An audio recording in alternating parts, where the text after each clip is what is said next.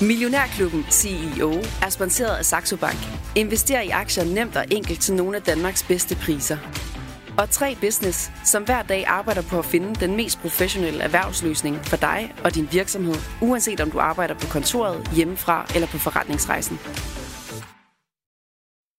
Millionærklubben CEO med Bodil Johanne Gansen.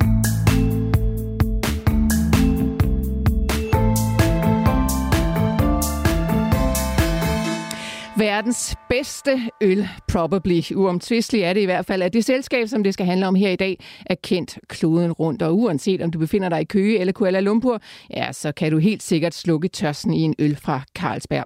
Velkommen til endnu et afsnit af Millionærklubben CEO, programserien, hvor vi går bag om aktiekurser og regnskabstal i et forsøg på at blive lidt klogere på de danske børsnoterede selskaber og deres ledelse. Og det gør vi altså i dag sammen med dig, Søren Brink. Velkommen til. Tak skal du have. Øh, lad mig lige præsentere dig sådan helt korrekt, for når jeg går ind på Carlsberg Gruppens hjemmeside, så kan jeg læse, at du er Executive Vice President i det, der hedder Group Strategy and Digital.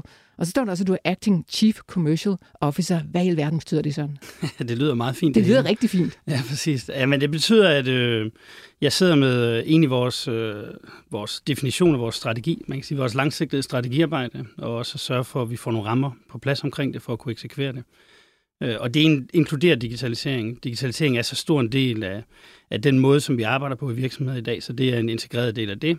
Og så er det sådan, at vi har haft nogle ændringer i den øverste ledelsesgruppe her på det seneste, hvor vores, øh, vores Schwab Abekassis, som tidligere sad som øh, det der med fin titel også hedder CCO, Chief Commercial Officer, han er flyttet til Asien, og derfor så øh, dækker jeg rollen også øh, mm. for tiden. Så du har flere kasketter på. Jeg har Men lidt flere kasketter på, ja. Søren, er det dig, der sætter retningen for Carlsberg? Nej, det er det ikke. Det er jo noget, som vi gør i en øh, meget, meget bred gruppe. Øh, og vi har faktisk haft et øh, større arbejde med at sætte sådan en, en ny langsigtet strategi. Altså en af de ting, som Case øh, gjorde, da han kom ind, vores CEO Case der har, det var, at øh, der, en af de første ting, vi startede med, det var at arbejde med at definere en langsigtet strategi, som havde sådan et, et sejler-metafor, kan man sige. Så den hed Sail 22, Øh, Øh, og nu her for en 18 måneders tid siden, så begyndte vi at komme tæt nok til, at vi var ved at være ved udløbet af den, kan man sige, af eksekveringen af den. Og så har vi egentlig lavet en forlængelse, og den har den øh, meget innovative titel Sale 27. Så, har du fundet på det, Søren? ja, det har, vi har haft meget højt betalte eksterne byråer til at arbejde på titlen, som du kan regne. Nej, vi Lad har det, være med det. Nå, no, sorry. ja, men altså, det har vi egentlig været en stor gruppe, så mm. det har vi, øh, der har været øh, flere hundrede mennesker involveret i at definere den nye langsigtede strategi, mm. og vi har egentlig haft sådan en kernegruppe, som vi kalder ELT, vores Extended Leadership Team, som er cirka de 80 øh, øverste ledere i, øh, i Carlsberg, som er både fra lande og fra gruppefunktioner, øh, og det er egentlig dem, der ligesom har været hovedejerne på at definere strategien, og så har vi haft en lang række sådan talenter fra organisationen øh, med, for at få noget god diversitet ind i. Der har vi haft næsten 140 talenter involveret i arbejdet også. Så det har arbejdet vi med i sådan et halvt års tid her øh, sidste efterår i virkeligheden. Så, mm. øh, så det er den, vi lancerede her i starten af i år, og derfor så kan man sige, at jeg er måske den, der ligesom er, er den, der sørger for at få øh, tingene øh, til at hænge sammen og, og flytte det fremad, men det, har en, det er en meget bred gruppe i Carlsberg, der har ja. arbejdet på det. Og nu nævnte du selv, at jeg har sad administrerende direktør CEO Case Teharte, som jo altså øh, sidder for bordenden trods alt, og det er jo som regel CEOs, vi taler med i den her podcast serie, men fordi han jo ikke taler dansk, og fordi det ofte er en lille bitte smule bøvlet at stå her tre kvarter og tale engelsk, i hvert fald så bliver det sådan meget simultaltolkning ind over, ja, så har vi altså valgt, at vi skal tale med dig her i dag, og du kender jo butikken særdeles godt, du har været en del af holdet siden 2005, og karrieren, kan jeg se, har bragt dig rundt til et hav af forskellige stillinger, også mange forskellige steder i, i verden. Det skal vi alt sammen meget mere ind på lidt senere, Søren. Men bare lige sådan her til at starte med. Når du sidder derhjemme med, øh, med et øh, godt glas øh, rødvin i hånden, et, et eller en, en, øl. en øl selvfølgelig ja, i hånden, sammen med dine venner, og kigger tilbage på den karriere, som du har haft inden for Carlsberg-gruppen. Hvad, sådan, hvad springer ud som sådan værende det mest spændende, det mest eventyrlige måske? Ja, men altså nu kommer jeg fra, med, fra sådan en projektbaggrund, kan man sige, så jeg har læst økonomi, øh, og så har jeg, hvad hedder det, øh, altså en kan mærke, og så har jeg øh, arbejdet som konsulent nogle år, og også arbejdet øh, med strategi i Arnefood. Øh, og det betyder, da jeg kom til Carlsberg, der trådte jeg også ind i sådan en, et projektarbejde. Vi havde sådan nogle excellence-programmer dengang, så det startede jeg i. Så det mest definerende, så det var egentlig, hvad jeg havde lavet de første 6-8 år af, mit, øh, af, mit erhvervs, af min erhvervskarriere, kan man sige. Så den store og definerende ændring for mig, den kom egentlig, da jeg tog springet ud og, og fik en linjerolle. Og det var efter, vi havde lavet opkøbet af Scottish Newcastle i 2008-2009, hvor jeg så fik øh, ansvar for vores forretning i Grækenland. Øh, så det var egentlig øh, det var at komme ud et sted, hvor, hvor det var meget svært at svømme, hvor resten egentlig havde været sådan lidt omkring det samme tema, så, øh, så var det her at komme ud på dybvand. Så det var det er ligesom nok den mest definerende oplevelse, fordi det var også der, jeg fik øjnene op for, at, at det, øh, det her med at lave planer og strategi, jamen det er... Øh, 1% af arbejdet, det, det det hele drejer sig om, det er at få det ført ud i livet, og det er det, der er vanskeligt i virkeligheden. Det er ikke at sætte nogle ord og tanker på papir, det er at få det ført ud i livet. Og der, hvor tingene bliver vanskelige, det er som regel også der, man lærer allermest. Øh, Søren, øh, vi skal høre meget mere om øh, sådan, ja, både din rejse igennem Carlsberg, men selvfølgelig også Carlsbergs rejse igennem historien, og hvor I skal hen fordi det ser jo øh, kunne hjælpe med lidt sløret ud i fremtiden. Jeg skal også lige sige til lytterne, programmet her er optaget på forhånd, og det betyder altså, at I ikke kan stille spørgsmål ind her til studiet eller til Søren lige præcis i dag, men altså til gengæld så kan I læne jer tilbage og få et unikt indblik i den måde, som der bliver tænkt forretning og strategi på ledelsesgang hos Carlsberg. Lad os se at komme i gang. Ja, Søren, jeg ved godt, at alle, der lytter med, garanteret godt kender jeres selskab. Men skal vi ikke bare alligevel starte med at få lidt uh, facts på, uh, på bordet omkring Carlsberg? Hvor mange forskellige typer øl, eller hvor mange forskellige brands har I egentlig i selskabet? Oh, ja, vi har jo mange. Altså, ølkategorien er karakteriseret ved, at den er meget lokal. Øh, så øh, jeg tror det var Frank Zappa, der engang sagde, at man kan ikke være et land, hvis man ikke har et flyselskab og en, og en øl.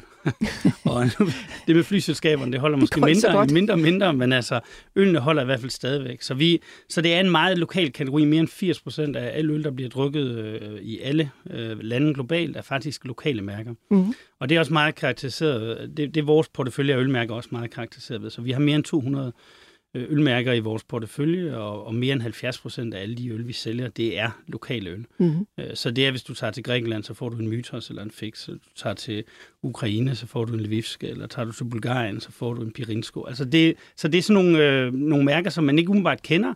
Kender men man, du dem alle sammen? Ja, jeg kender de fleste af dem, fordi jeg har været så privilegeret i min tid i Carlsberg. Jeg stort set har arbejdet i alle vores lande. Øh, så derfor så kender jeg dem og har, og har smagt de fleste af dem. øh, så øh, nej, så det gør jeg egentlig. Øh. Men altså, vi kender det jo, når vi er på ferie, så man spørger jo altid om den lokale øl, når man øh, bestiller en øl, hvorimod det er sjældent, man spørger efter den lokale cola, når man bestiller en cola. Mm. Så det er sådan, på den måde er vi meget anderledes end, end sodavandskategorien, kan man sige. Øl er meget lokalt stadigvæk. Ja, og jeg kan afsløre, at jeg gik ind på jeres mm. hjemmeside, og så skulle jeg ligesom se, hvad er der egentlig af typer af øl, hvis man kigger her på Carlsbergs hjemmeside, og så, altså det vælter jo frem med forskellige typer, og jeg scrollede og scrollede, jeg kom helt ned i bunden, og så gik det op for mig, at jeg var bare på side 1 ud af 15 sider. Altså, det er jo helt enormt mange øl. Ja. Øh, så vidt jeg husker, så da Case til Hart han kom til Carlsberg for mange år tilbage, der snakkede han om, at der skulle måske også ryddes lidt op i de her mange, mange brands. Øh, ligger det stadigvæk i kortene? Altså, vi har løbende sådan øh, prioriteret mellem vores mærker, vil jeg sige. Øh, og det har vi også, fordi at der er, selvom ølmarkedet grundlæggende er meget lokalt, så det vi ser, der også vokser, det er internationale mærker, det er det, der er i vækst sådan, øh, primært. Øh. Så det får en større og større andel, men det er stadigvæk en relativt lille andel af markedet. Mm. Øh, så det er omkring øh, måske en, en, noget, der ligner en fjerdedel af, af markedet, der sidder i internationale, måske sikkert endda lidt mindre i internationale mærker. Det er ikke altid helt nemt at få valide data på tværs af alle, alle verdens lande. Øh, så, så vi har stadigvæk, vi arbejder stadigvæk med at prioritere vores ressourcer, fordi vi fokuserer faktisk meget på det, vi kalder premiummærkerne, altså dem, der har lidt højere priser, det er dem, øh, vi helst vil have, der skal vokse mest i forretningen. Øh, det er både der forbruger efterspørgselen er, og selvfølgelig indtjeningsmæssigt er det også den mest interessante del af porteføljen. Mm. Og I bor jo stadigvæk ude på Valby Bakke. Der bliver ikke øh, lavet så meget øl derude mere. Det meste foregår i Fredericia. Ja. Hvor mange medarbejdere er I egentlig i hele koncernen? Jamen, vi har mere end 40.000 medarbejdere i hele koncernen. Så, og, og det er jo, vi er jo vi er ikke til stede globalt. Vi er grundlæggende en virksomhed, der er til stede i Europa, Vest- og Østeuropa og i Asien. Øh, og der er vi jo anderledes, og der er ølbranchen egentlig meget anderledes end mange andre brancher, fordi alle vores virksomheder i de enkelte lande er meget store virksomheder. Så når, så når vi er i et land, så, er det ikke, så har vi altid lokal produktion, øh, og derfor så har vi også store organisationer. Så det er meget sjældent, vi har, har lande, hvor vi har sådan egen tilstedeværelse, hvor vi ikke har måske 500 ansatte. Øh, så, så hvis du er i Danmark, så har du 1.500 medarbejdere eksempelvis mm. i forretning. Så det er sådan nogle relativt store lokale forretninger, også fordi du har fulde værdikæder i alle lande. Altså, hvor er de vigtigste knudepunkter rundt omkring på kloden? Altså for Carlsberg? Mm. Jamen det er klart, at vi, øh, øh, vi har jo vores, øh, vores europæiske, vesteuropæiske forretning. Det, har, det er jo der, hvor det er vores traditionelle sådan, øh, kernemarked, kan man sige. Og så begyndte vi jo så at ekspandere øh, østpå i, i Europa, og så kom Asien også på, og Asien er blevet større og større. Og Asien er i virkeligheden det, der, det, der vokser hurtigst i, øh, i forretning i Carlsberg, så det er næsten en tredjedel af vores omsætning nu øh, næsten halvdelen af, af vores indtjening, der ligger i, øh, i Asien. så det er det, der har været en meget kraftig vækst de seneste år. Specielt Kina i Asien har vokset, øh, vokset meget kraftigt. Mm, og det kunne man altså også se af de regnskabstal, der kom ud her øh, for nylig. Og som sagt, øh, det er altså ikke live, det her, den her udsendelse, så ja, der er nok gået noget tid, inden den kommer ud, øh, men, men jeg er også lige kommet ud med, med regnskabstal. Vi skal også, øh, jeg tænker, vi kan ikke sådan helt tale Carlsberg, uden at tale også lidt om øh, den fine og gode og lange historie, som I, øh, I hviler på. Det var jo J.C. Jacobsen, bryggeren, der ligesom startede selskabet. Og altså, der er jo mange historier, som man sikkert kunne trække op Søren Brink for det her selskab. Og jeg forestiller mig, hvordan at øh, verden har set ud på det tidspunkt med herrer i, i høj hat og lommeur og, og kvinder med lange kjoler. Det har sikkert set fantastisk ud. Men sagen er jo den, at øh, Carlsberg jo sådan set øh, hviler på lige præcis det, at drikkevandet var så dårligt roligt, så man drak rent faktisk ret meget øl dengang. Der er sket meget siden, som sagt. Øh, kan vi slå ned på nogle af de væsentligste milepæle, som I har været igennem, i, øh, igennem den lange historie? Ja, det kan vi sagtens. Øh, altså, jeg som startede jo inde i Brulligerstræde og flyttede så ud til Valby Bakke. Både for at få mere plads, men også fordi at det var det sted, hvor han, hvor han kunne få rent drikkevand øh, til at producere øllen på. Så jeg tror, en af de største milepæle, der er i Carlsbergs historie, det er egentlig i 1883, da Øh, da Jacobsen, i forbindelse med, at han, han lærer at brygge øl, så en af de ting, han finder ud af, det er, at der er meget store problemer med at holde en ren gær, og undgå, at der kommer infektioner i gæren, som så giver infektioner i øllen. Øh, og han etablerer så et laboratorium, som øh, en, jamen, en af de første industrivirksomheder i det hele taget, der faktisk ser værdien af forskning øh, i forhold til at videreudvikle produkter og, og øge kvaliteten af produkter. Og i 1883, der øh, rendyrker øh, Emil Christian Hansen, øh, hvad hedder det, øh, gern i, øh, i Carlsbergs laboratorier, øh, som jo så bliver delt med øh, alle andre bryggerier i verden på det tidspunkt. Det er jo ikke noget, man har gjort i dag. Det svarer til, at, øh, altså, at øh, Novo med sin fedmemedicin siger, at det var fantastisk, at vi har fået løst det her. Nu deler vi det med samtlige andre farmaceutiske virksomheder, i stedet for at patentere det. Men det var det, Carl, det, var det I.C. Jacobsen gjorde dengang, øh, og det er egentlig det, som alle moderne lagerpilsner øh, i dag, de, de baserer sig på de, den opdagelse, der blev, der blev gjort i Carlsbergs laboratorium i 1883. Så hvor meget forskning foregår der egentlig nu i forhold til at lave øl? Altså hvis man bygger det på den, øh, jeg vil lige vil sige, videnskab, som øh, man fandt frem til allerede dengang, er det så bare præcis det samme, eller kan man stadig Nej, der bliver arbejdet meget, ja, der bliver arbejdet meget videre med, øh, med forskning, kan man sige, og, og der er nogle af grundprincipperne, der, der kommer helt tilbage fra dengang, men der er er selvfølgelig sket en masse øh, siden. Der er både øh, forskning i byg, der er forskning i gær, der er forskning i selve brygprocesserne, så der er masser af forskning, der stadigvæk foregår. Og en af de ting, en af de store udfordringer nu, nu er løst, det er selvfølgelig også klimaudfordringerne omkring, øh, omkring øh, øl, vores øh, klimafodaftryk, hvordan kan vi få det ned helt fra landbrug, øh, landbruget og så hele vejen ind i den måde, som vi, som vi brygger det på, og for den sags skyld også øh, producerer det og, og distribuerer det på. Mm. Så øh, ja, så der, så der foregår masser af forskning øh, fortsat på den del, men der foregår, foregår selvfølgelig også forskning på, hvordan vi kan få mere spændende øltyper ud, øh, men der er rigtig meget på, på klimadelen. Mm. Så der er ingen tvivl om, at der er sket rigtig meget selvfølgelig i jeres øh, selskab, siden at det blev stiftet, men sådan her i nyere tid, Søren, øh, er der så nogle sådan særlige milepæle, som, øh, som du sådan synes er værd at lægge mærke til, i hvert fald hvis man kigger i, i hvert fald i den tid, du har været ansat siden 2005? Ja, altså jeg synes jo, det er jo stadigvæk en milepæl for, øh, for Carlsberg, da vi i 2008 køber øh, Scottish Newcastle sammen med Heineken, fordi det skaber et andet selskab. På daværende tidspunkt, der var Carlsberg et, et vesteuropæisk øh, selskab i høj grad, der havde joint venture i Østeuropa, og så havde nogle mindre forretninger i, i Asien. Øh, så det er ret afgørende, fordi i virkeligheden med Scottish Newcastle, der får vi også en, en ejerandel af, af noget af det, der har vist sig at være en, en af de vigtigste byggesten for vores succes i, øh, i, i Kina, nemlig Chongqing. Øh, så, så på mange måder der var det et definerende opkøb. Ja, vi fik en stor eksponering ind mod Østeuropa, og Rusland specielt har selvfølgelig voldt også en del kvaler mm-hmm. efterfølgende, men samtidig så, gjorde det, så skabte det et andet selskab. Øh, og Carlsberg havde været en helt anden forretning, hvis ikke det opkøb var blevet lavet dengang.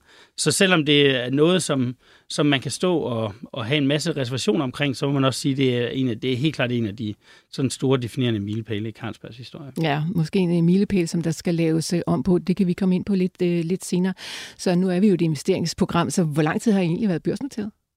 Åh, oh, hvor lang tid har jeg været børsnoteret? Det er et godt spørgsmål øh, som jeg faktisk ikke engang lige sådan helt umiddelbart ah, kan svare men på. jeg tror så, fordi jeg var lige at kigge, jeg tror, I blev børsnoteret i øh, 1970 eller sådan et eller andet. Men ellers er I jo altså også ejet af Carlsberg-fondet. Hvordan, øh, ja. hvordan er, det, havde jeg nær sagt, at være sådan et fondsejet selskab? Øh, er det noget, I mærker i jeres hverdag?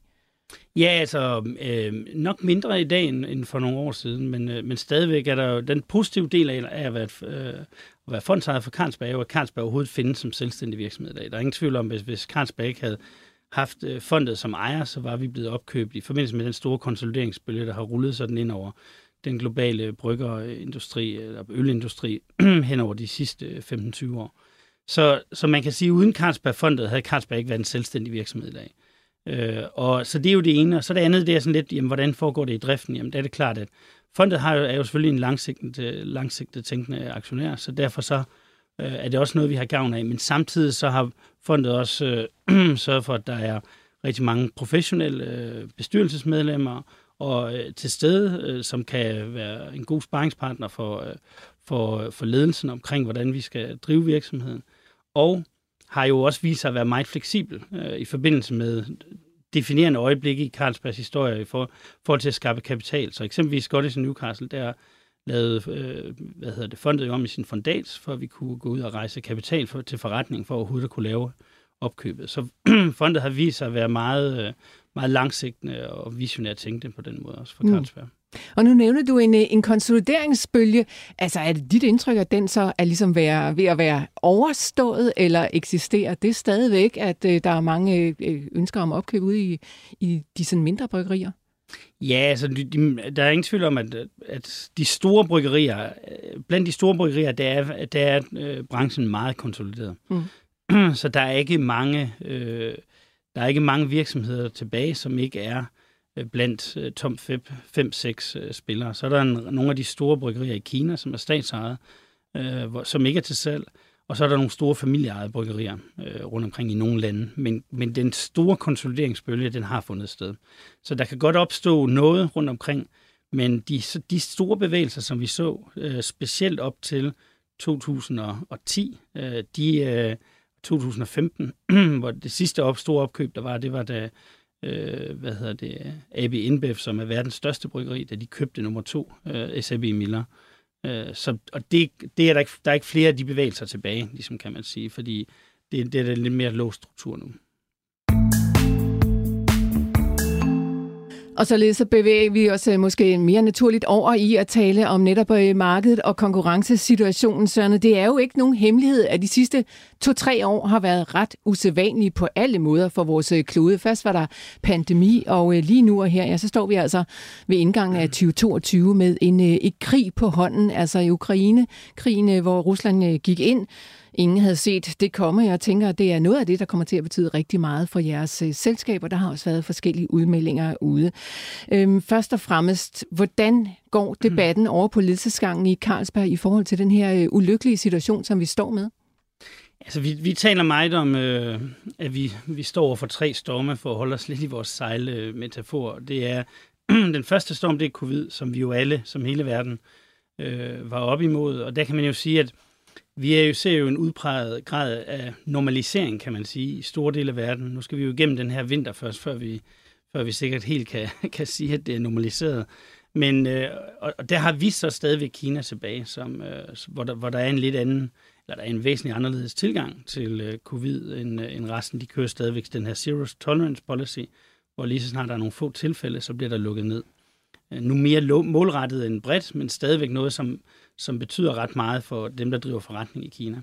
Så jeg vil sige, på, på den storm, der hedder covid, der vil vi jo sige, at vi er sådan godt igennem det på nær i, i Kina.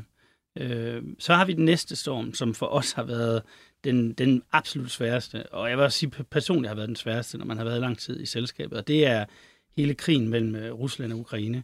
Carlsberg har jo en stor forretning i Rusland. Øh, vi har 8.500 ansatte øh, i, i Rusland. En forretning, der har været en del af os i mere end, igennem mere end 20 år. Øh, det var også en, en, en, øh, en væsentlig del af transaktionen der tilbage i 2008. Men selv før det har, har det været en del, har været eller en forretning, der har været en stor del af Carlsberg i mange år. Så har vi næsten 1.500 medarbejdere også i, i, i Ukraine. Øh, og det er jo selvfølgelig den mest, med afstand den mest ulykkelige del af historien, er den ukrainske del, fordi det er forfærdeligt at have kolleger, der lever hver eneste dag under, øh, under krigslignende forhold. Mm. Øh, så, så det har været det har været hårdt, og det har specielt været... Nu, har jeg, nu er det ikke mig, der sidder direkte med forretning, det er min kollega Lars Lehmann øh, og hans team, og, og, og, det, og det har selvfølgelig været en enorm hård periode for alle at have kolleger, der er sådan decideret i, lever under krigslignende forhold, eller ikke krigslignende, men i krigsforhold øh, i sin hverdag. Ja, hvordan håndterer man det? Altså, nu siger du godt nok, at det ikke er dig, der sidder direkte med det, men jeg tænker, I taler om det i ledelsesgruppen. Altså, hvad sker der sådan helt øh, lavpraktisk på daglig basis? Jamen, vi, der har, jamen jeg vil sige, det, det har ændret, har været lidt den første fase specielt, hvor, hvor krigen startede. Jamen, der var der jo øh, daglige krisemøder, øh, i, øh, selvfølgelig først og fremmest i, de, i øh, Ukraine, Øh, og der drejede det sig jo simpelthen om, øh, har vi øh, har alle medarbejdere stadigvæk i sikkerhed grundlæggende. Få lukket bryggerierne ned, fordi der var en masse ammoniak på bryggerierne. Hvis sådan en ammoniaktank den bliver ramt af, af et missil eksempelvis, så skaber det sådan en ammoniaksky, som hvis den blæser i den forkerte retning, kan slå en forfærdelig masse mennesker ihjel. Så, så der var jo en masse sikkerhedsforhold, som var absolut øverste prioritet. Øh, og, og dernæst, lige så snart der ligesom var styr på det, så var der selvfølgelig også en masse forhold på, hvordan sikrer vi du ved, vores, vores værdier og andre ting i... Øh, øh, det er selvfølgelig sekundært i forhold til medarbejdere og den, den sådan brede offentlige sikkerhed. Mm-hmm. Men det har der selvfølgelig også været fokus på. Så det var der meget fokus på i den første fase af krigen. Og også at hjælpe medarbejdere og deres familie i det omfang, de vil ud af Ukraine, ud af Ukraine. Nu er det sådan, at, at hvis man er under 60 år, så kan man ikke, øh, og, og mand, så kan man ikke forlade Ukraine. Så der er mange, der ikke har kunnet, men der er mange familier, der er rejst ud. Så der har vi også prøvet at hjælpe dem så meget vi kunne. Øh, vi har haft indrettet flygtningecenter på vores bryggeri længst øh, mod vest i Lviv. Så som rigtig masse, en masse af de forhold, som, som Lars og teamet arbejdede med, jamen nærmest i døgndrift, sammen selvfølgelig med det lokale team, og Oleg, som er vores landeansvarlige, har også været ude i, ude i, øh, i et interview og fortælle lidt om, hvad der var, der foregik. Øh, fordi det var en, det var en utrolig, utrolig vanskelig situation selvfølgelig for dem. Men, og helt imp- øh, vildt imponerende, hvordan de, øh, hvordan de klarede, øh, hvordan de kom igennem det. Både med at passe på alle medarbejdere og få afmonteret de her farer, der var på bryggerierne for den brede folkesikkerhed eller sundhedssikkerhed, og så samtidig øh, egentlig også har formået at drive forretningen øh, videre og og, øh, og sikre Carlsbergs værdier i landet. Så øh, mm. en helt utrolig indsats, de havde. Øhm, havde I sådan på fornemmelsen, at der ville ske noget over i øh, Ukraine, når nu er jeg til stede? Altså kunne I fornemme, at der var et eller andet under opsejling, eller blev I lige så overrasket som alle os andre der den 24. februar? Jamen altså, vi, øh, Lars og teamet kørte krisemøder allerede før øh, invasionen startede, kan man sige. Så, så der var, det var forberedt der. Men øh, altså, det var jo det mindst sandsynlige scenarie. Når, når vi talte med vores, vi har sådan forskellige eksterne øh, rådgivere, sikkerhedsrådgivere, der fortæller, vi taler med om det her, og de sagde ligesom, det var 10% scenariet, øh, der, der udfoldede sig. så det, er det, det var det mindst sandsynlige af alle de scenarier, vi sad og kiggede på, der endte med at udfolde sig.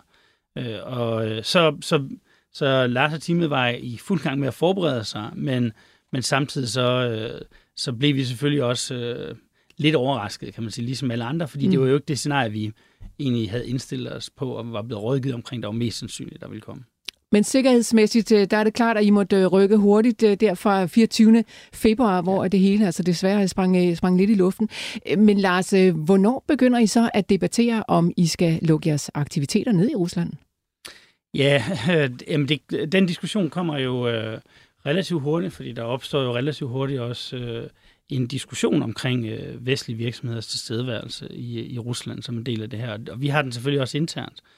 Øh, men, men i og med, når man har så stor en forretning, som vi har i Rusland, som er med 8.500 ansatte, som en, er en kompleks øh, virksomhed, som er meget selvkørende lokalt i, virke, i virkeligheden, øh, og samtidig også, sådan, øh, også finansielt er en meget... Øh, altså, hænger meget sammen med resten af, af selskabet, øh, så, så tager det tid at få afklaret alle konsekvenser ved bare at træffe sådan en beslutning. Så man kan ikke bare træffe en beslutning og sige, at vi lukker ned.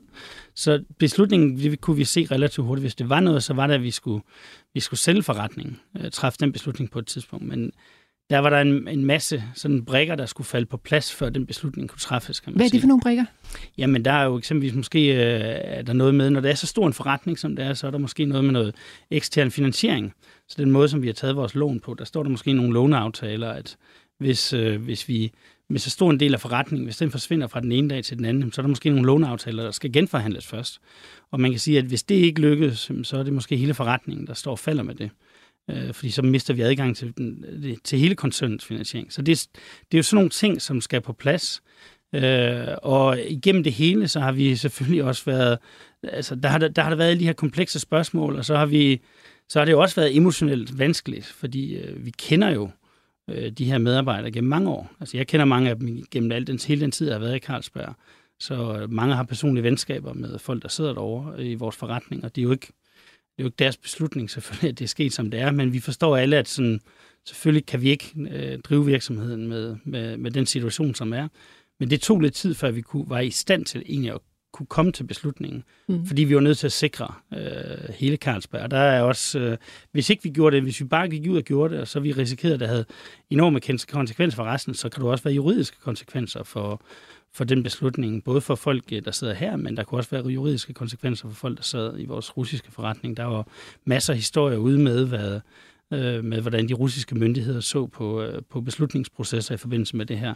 Så det var en meget, meget kompleks situation, vil jeg sige. Øh, og, og vi havde egentlig sådan en, en krisestruktur, hvor vi arbejdede med en række forskellige workstreams, så vi arbejdede sådan metodisk igennem det. Men det tager noget tid, og det, det, og det er selvfølgelig svært. Jeg kan også forstå, at det er svært, når man står udenfor, og, og, og helt at, at have den forståelse for, hvor komplekst det er, men det, men det var det. Øh, så øh, ja, Ja, øh, det er klart, at det er en, øh, en helt unik øh, situation at stå i på den dårlige måde. Lad os, sige det, lad os sige det på den måde, fordi I er jo ligesom ansat i, altså jeres job er jo sådan set at få Carlsberg til at øh, eksistere og gerne også vokse fremadrettet. Så selvfølgelig øh, er det, har det stor betydning, hvad I tager af beslutninger.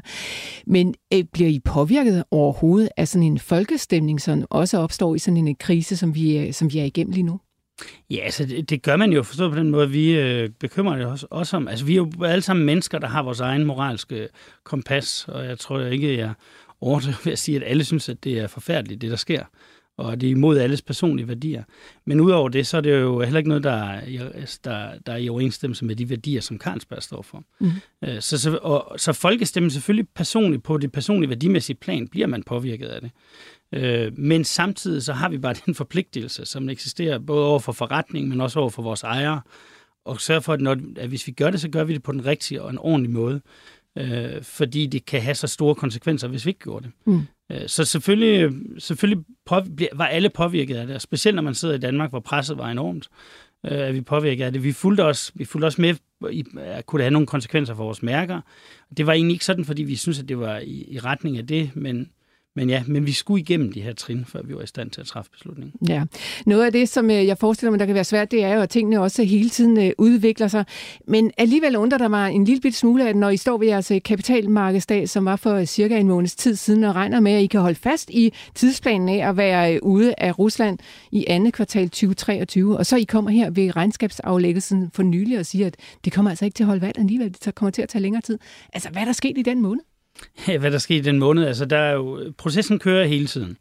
Og det, den måde, sådan en salgsproces foregår på, det er jo, at, at der, øh, alle er klar over, at vi, at vi skal sælge, fordi det er en meget åben proces, kan man sige, i og med, at vi har meldt det offentligt ud. Øh, og så er der jo en masse, der henvender sig, og så skal man jo arbejde sig igennem. Og det er jo specielt i et miljø som nu, hvor, øh, hvor der er sanktionslister på individer og selskaber osv. i Rusland så skal man jo arbejde sig igennem. Det vil sige, at der skal laves due diligence på enhver person, eller hver selskab, der ligesom rækker hånden i vejret og siger, at vi er interesseret i at købe selskabet. Og det er jo fordi, vi kan jo ikke, altså vi, vi kan jo ikke sælge til personer, individer eller selskaber, der er på sanktionslister. Øh, det er, det er en, en absolut umulighed. Øh, så alene det at arbejde sig igennem, det giver os jo hele tiden et bedre og bedre overblik over, hvad, hvor stor er listen egentlig over, over relevante købere. Øh, og, den, øh, og der er det jo, hvis, hvis vi ser, at listen bliver kortere, så, bliver typ, så kan det også typisk også blive en mere kompleks øh, proces. Og det andet, det er, at der opstår hele ting, både i Rusland, men også øh, i, an, i øh, udenfor, i EU, i Danmark, hvor, hvor der kommer nye informationer om, hvordan foregår de her salgsprocesser. Hvem skal godkende hvad? Øh, og det ændrer sig også hele tiden. Altså normalt der er det jo, når du sender en virksomhed, så skal der en konkurrence, med, hvad hedder, der skal, så skal det godkendes på en generalforsamling, og så skal det godkendes af nogle konkurrencemyndigheder. Men det her det er en så øh, usædvanlig situation, at der skal der faktisk godkendes af også af de russiske myndigheder for, hvem vi må sælge til. Øh, og det ved vi jo, det, efterhånden som vi bliver klogere på det, og ser flere og flere virksomheder, der er i sådan nogle transaktionsprocesser, så bliver vi også klogere. Det, det vi kan se, at der er en risiko for, at det kommer til at tage måske et kvartal længere nu, end vi, øh, end vi, havde, vi havde håbet på. Vi håber jo både for forretning og for Carlsberg, og også for vores medarbejdere, at vi får en, en relativt hurtig øh, afklaring.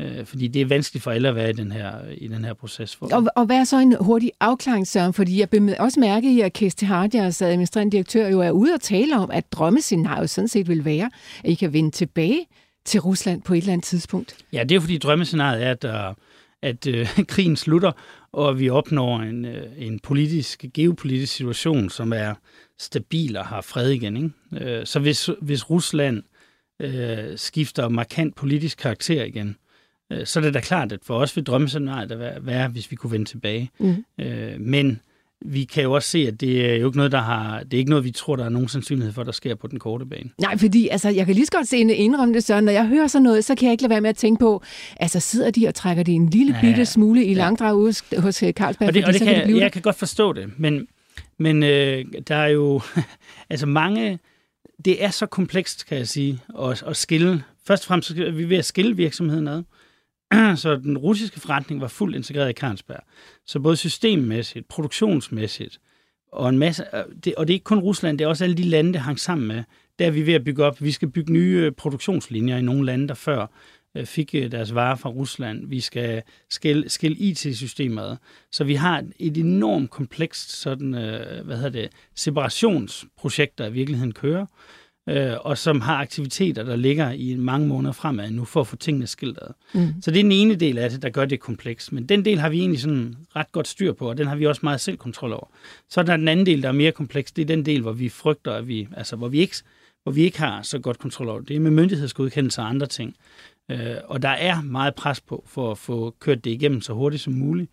Øh, men der er øh, desværre meget kompleksitet. Jeg kan sige, at der er ingen hos os, der tror på, at den politiske situation ændrer sig i løbet af næste år, og vi pludselig ved magi øh, kan beholde øh, forretningen. Vi tror desværre, at den her konflikt den bliver langvarig. Øh, så det er også derfor, når Case er ude at sige, som han siger, så taler han om øh, meget, altså på meget lang sigt, at vi, øh, vi selvfølgelig øh, håber, vi kan vende tilbage.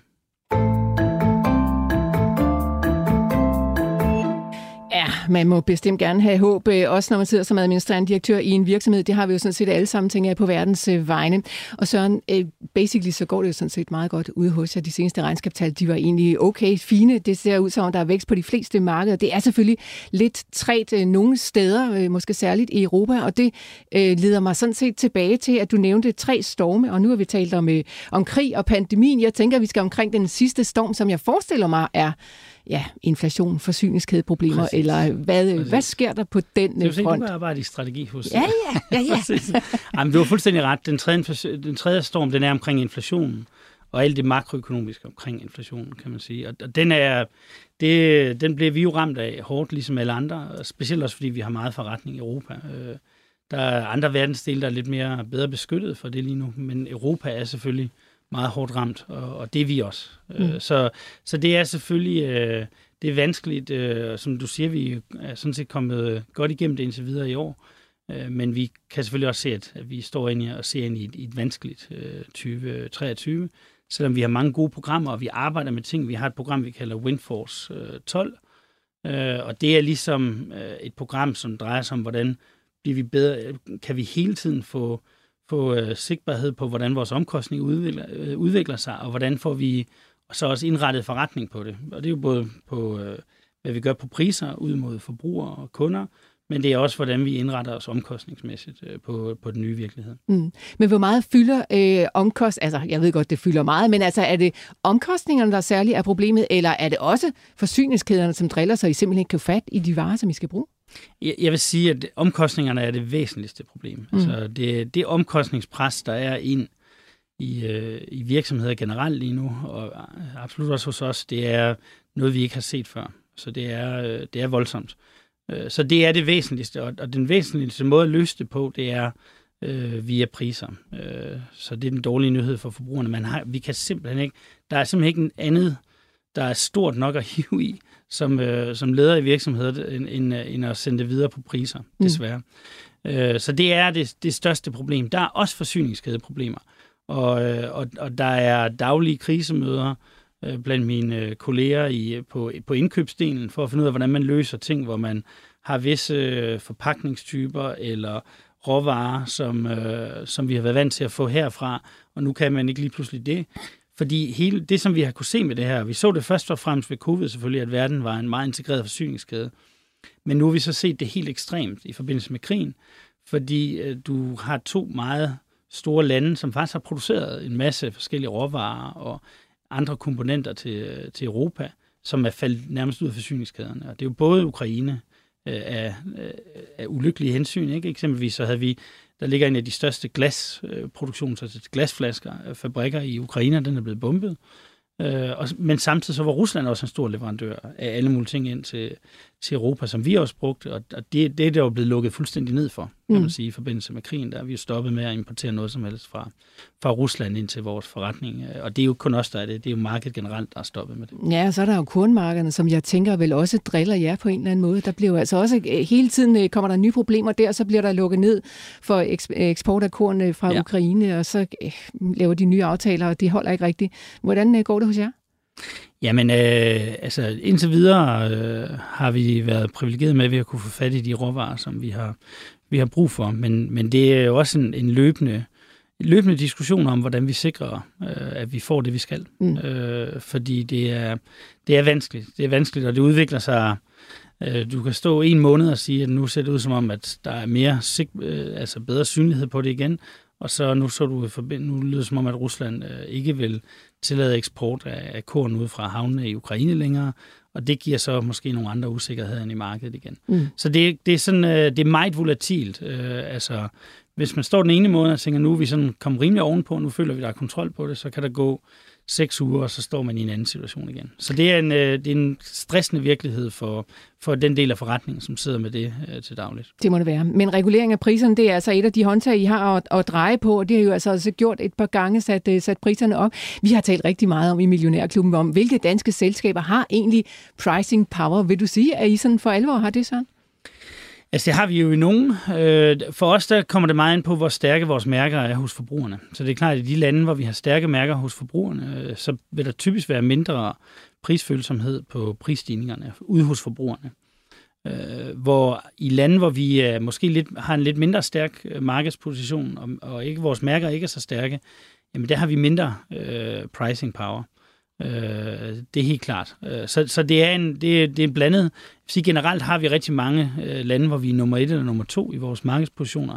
Så der står vi selvfølgelig stærkt, og så har vi nogle andre lande, hvor vi er mere udfordret mm. øh, på, øh, på prisdelen. Ja, hvad er det for lande? Ja, hvad er det for lande? Men det vil jo typisk være lande, hvor vi ikke er, er de stærkeste i markedet, så det er jo ikke nogen hemmelighed, hvis man ser i Europa, jamen så øh, er der lande som øh, måske England, Polen, Tyskland, øh, som kan være vanskelige lande. Øh, England måske, fordi vores, vores mærker ikke er så stærke. Øh, de, de er i bedring, vil jeg sige, men, men de er ikke stærke nok til, at vi kan lede øh, prisstigninger eksempelvis. Polen, fordi øh, i Polen, der har vi egentlig også en, en, en forretning, der har udviklet sig rigtig godt de sidste år, men ølpriserne er meget lave, og mange lande bliver jo ramt af næsten det samme omkostningstryk i absolute kroner. Så når du så hvis du får det samme omkostningstryk i Danmark og i Polen øh, på, i absolute kroner, så skal du procentuelt hæve dine priser væsentligt mere i Polen, end du skal i Danmark. Øh, og det har selvfølgelig øh, store konsekvenser, specielt også, hvis mærkerne ikke er stærke. Ja. Så det er alt sammen marked for marked, vil jeg sige. Ja, øh, England, hvor at øh, I jo havde en fantastisk kampagne på et tidspunkt, hvor I lavede den her Probably the best beer in the world, som I jo kører med rundt omkring i hele verden, men så i England, så kommer der lige et not, probably not, fordi at der skulle altså ændres på, på de øl, som øh, blev solgt derovre, de skulle være lidt bedre. Det fik I øh, ret god feedback på, i hvert fald derovre, så vidt jeg så. Øh, så hvad ved vi egentlig om øh, forbrugernes ølvaner, når der er øh, krise? Har I data på, hvordan at øh, forbrugere de sådan generelt opfører sig? Ja, det har vi sådan set. Altså, vi, øh, vi ved, hvis man kigger sådan tilbage igennem øh, de sidste 3-4 økonomiske kriser, at så har ølkategorien sådan helt overordnet faktisk været ret robust. Øh, den har ikke tabt så meget sådan volumenmæssigt, og premiumdelen af det, så det vil sige øh, de øh, højere prisfastsatte øl, det er faktisk vokset, fortsat med at vokse. Der var lige en enkelt øh, sådan afvielse under finanskrisen, men det var kun et enkelt år, to år efter, så var det indhentet igen, og det var på de aller, aller dyreste øl. Så faktisk så er det sådan, så i hvert fald historisk set har det set meget robust ud. Når det så er sagt, så er det klart også, at den her krise er lidt anderledes end de andre, fordi øh, med den her krise, der bliver forbrugerne ramt enormt bredt. Det er alle forbrugere, der bliver ramt, hvor man kan sige, at nogle af de andre finans, øh, finansielt øh, udløste kriser, men det har mere været virkelig måske dem, der mistede deres job, eller som øh, var bekymret for udviklingen i, deres, sådan, øh, i værdien af deres aktiver, som ændrer forbrugsadfærd.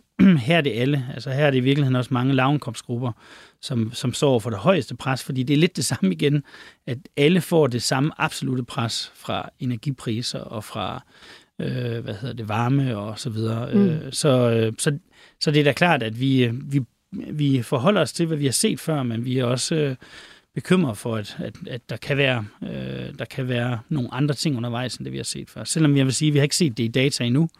Øh, vi ser egentlig sådan en relativt robust øh, efterspørgsel stadigvæk, men, men det er klart, det er ikke... Øh, ikke at det er 100% det samme den her gang. Ja, bekymringer er der altså nok af i disse tider. Men lige nu, Søren, der har vi sådan set bare fem minutter tilbage i den her podcast, så jeg tror måske også, at vi skal prøve ikke kun om tale om, øh, om storme og krige og kriser. Jeg ved godt, det er, dig, det er mig, der har ført dig derhen. men du skal da også lige have lov til her til sidst at tale lidt om de muligheder, som der vel også øh, ligger for Carlsberg fremover. Altså, hvad er det for et, øh, et selskab, vi kigger på, når vi sådan kigger måske 10-15 år ude i fremtiden? Hvad for en retning tager I? Jamen, altså, hvis vi kigger på den lange bane, så er det jo et selskab, som vi tror har øh, muligheder for at, at vokse, og vokse hurtigere, end vi har gjort øh, historisk, også organisk. Øh, øh, så hvis vi fokuserer, fokuserer på den organiske del først, så er, det, så er der, ølkategorien er faktisk øh, sådan grundlæggende meget sund. Øh, der er en rimelig, den er sådan rimelig stabil i basen på, øh, på det, vi kalder mainstream, som er der hvor det største forbrug ligger, og så den der premiumdel, den vokser faktisk i toppen. Og det har vi kunne se gennem mange år. Og, og vi er lidt bagud på markedsandel, eller en del bagud på markedsandel i premium faktisk, og vi mener, at vi nu har nogle løsninger på plads, som gør, at vi egentlig kan få vores færre andel øh, over, de, over den næste periode. Mm-hmm. Så vi er meget optimistiske omkring på den vækst, der ligger på, på premiumøl. Vi er meget optimistiske på, at vi stadigvæk egentlig har muligheden for, for at få mere værdi ud af sådan af kernen af ølforretning. Og så er der et par spændende vækstsegmenter ud over det, som er alkoholfri øl, øh, hvor, der, hvor det her med, at det er gået fra det at blive mere aktivt valg. Det er ikke blevet sådan et, øh, nå, men jeg øh, skal undgå alkoholen i dag, men det er egentlig mere sådan et aktivt livsstilsvalg, gør, at det vokser ret kraftigt. Øh, og det gør øh, det, som vi kalder Beyond Beer, som er cider og øh, sådan øh, øh frugtige øh, øl, eller ikke øl, men frugtige øh, alkoholdrikke. Det vokser også ret kraftigt, også et område, som vi øh, med Sommersby og Garage øh, har meget fokus på. Så nye typer af produkter, kunne man måske sige, som, ja. øh, som vokser, øh, og sikkert også kommer til at vokse fremover. Hvad med markedsandele, Søren? Fordi du sagde jo selv, at de er jo ikke sådan kæmpe store i alle markeder derude på kloden. Nej, Nej, men altså, jeg, vi tror jo, at mange af de her initiativer, det vil øh, få vores markedsandele til at vokse. Øh, og så er det, øh, så har vi, kigger vi jo meget på den organiske del, der hvor vi er, og så kigger vi også på, om er der nogle spændende markeder, hvor vi kan accelerere væsentligt. Øh, og jeg tror, en af de ting, vi har været ude og præsentere, det blandt andet, vi laver et ret stort øh, en ret stor acceleration af vores investeringer i Vietnam nu. Øh, og der kigger vi selvfølgelig også i den næste strategiperiode på, hvad er det for yderligere lande, som vi kan accelerere væsentligt i. Primært organisk, men selvfølgelig hvis der er inorganiske muligheder til at få lidt mere fart på, så, så, vil, vi også, øh, så vil vi også være åbne for det. Mm. Og hvad med typer af kunder? Fordi der var jo i hvert fald en gang, hvor ja. I ikke havde helt så godt fat i kvinderne, som I havde i mændene. Hvem forstår det? Men ikke desto mindre, så er der sådan, øh, altså, kan I tilgå nogle andre typer af kunder? Ja, det tror jeg egentlig også godt, vi kan, for hvis man ser inden for nogle af de ting, vi vokser med i premium, så er der lidt, øh, en lidt anderledes sådan kønsprofil i nogle af dem også. Eksempelvis Kronborg Blanc, som er et af vores store vækstbeds. Det er egentlig mere ligeligt kønsfordelt, end, end vi ser i vores andre mærker, hvor der er en ret stor overvægt øh, af mandlige forbrugere. Så på Kronborg Blanc, der begynder det at nærme sig, end, øh, at det er 50-50. Så vi tror egentlig, det er også en måde at rekruttere med, med sådan nogle løsninger som det, altså med sådan nogle mærker som Kronenburg, så giver du også nogle drikkeoplevelser, som, øh, som gør, at vi kan bedre rekruttere kvinder ind i, øh, ind i øl. Og jeg tror også, at faktisk alkoholfri øl er en måde at rekruttere ind i, øh, og det vi kalder Beyond Beer, kan vi også se er mere, meget mere øh, blandet på kønssiden, end, end den sådan traditionelle øl øh, del er. Mm. Så øh, der er masser af spændende muligheder, kan jeg høre fra Carlsberg. Selvom det jo ikke er rocket science, øh, meget af det er jo selvfølgelig helt tilbage fra 1800-tallet, som du nævnte, at øh, I stadigvæk laver øl på ja, næsten øh, samme måde. Så der kommer ikke til at ske noget helt revolutionerende inde i, i den branche, som du beskæftiger dig med, eller hvad? Så kan du tænke sådan produktions- eller ja. bryg... Ja, men, nej, men Disruption altså, er et eller andet spændende udefra. Nej, men, jo, men der, det vil jeg ikke sige. Altså, der sker, vi arbejder med spændende ting øh, på, øh, på bryg- og produ- produktsiden, og, men det er klart, at øh, om det ligefrem bliver, kan betegnes som disruption, det vil jeg nok ikke sige. vi synes, det er store ting, men det vil nok øh, ikke være det, som, øh, som markedet vil stå og sige, at, at der er disruption. Men vi har mange store, store spændende ting undervejs. Øh, og jeg vil også sige, at, at øh, den måde, som sådan digitaliseringen kommer til at ramme på, er, er noget, som kan, kan ændre øh, den måde, som, de måder, som virksomheder arbejder på, og kan måske også øh, flytte lidt på, hvem der er vinder og tabere på lang sigt. Og så her til allersidst, øh, Søren Brink, du sidder på ledelsesgangen hos øh, Carlsberg. Du er med til at sætte retning, du er med til at debattere, hvad I skal med firmaet fremover. Hvis du kigger sådan tilbage igennem den tid, du har været der, er der så noget, du vil gøre anderledes?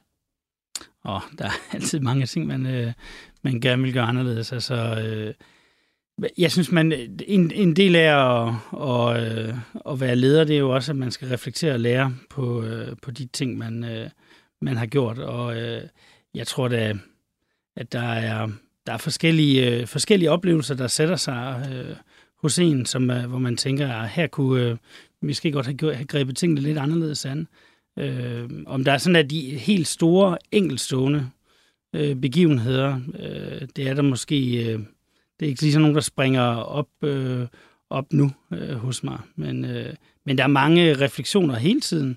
Øh, også som en del af daglig ledelse på, hvordan, øh, hvordan kan vi gøre tingene bedre og gøre tingene anderledes, end vi har gjort indtil nu. Øh, så, men jeg synes generelt, specielt de sidste 6-7 år, der har Carlsberg været på en rigtig god rejse, en rigtig god retning, øh, hvor, hvor vi kan se, at tingene hele tiden bliver bedre. Øh, så ja. Søren Brink, det var en øh, fornøjelse at have dig med i studiet. Tusind tak, fordi du ville besøge os her i Millionærklubben CEO podcast. Tak til Alex Brøndbjerg, der producerede programmet, og tak til alle jer, der lytter med. Vores øh, podcastserie, den er selvfølgelig tilbage igen allerede næste fredag med en ny topchef i studiet. Jeg hedder Bodil Johanne Gansel. Tak fordi I lyttede med.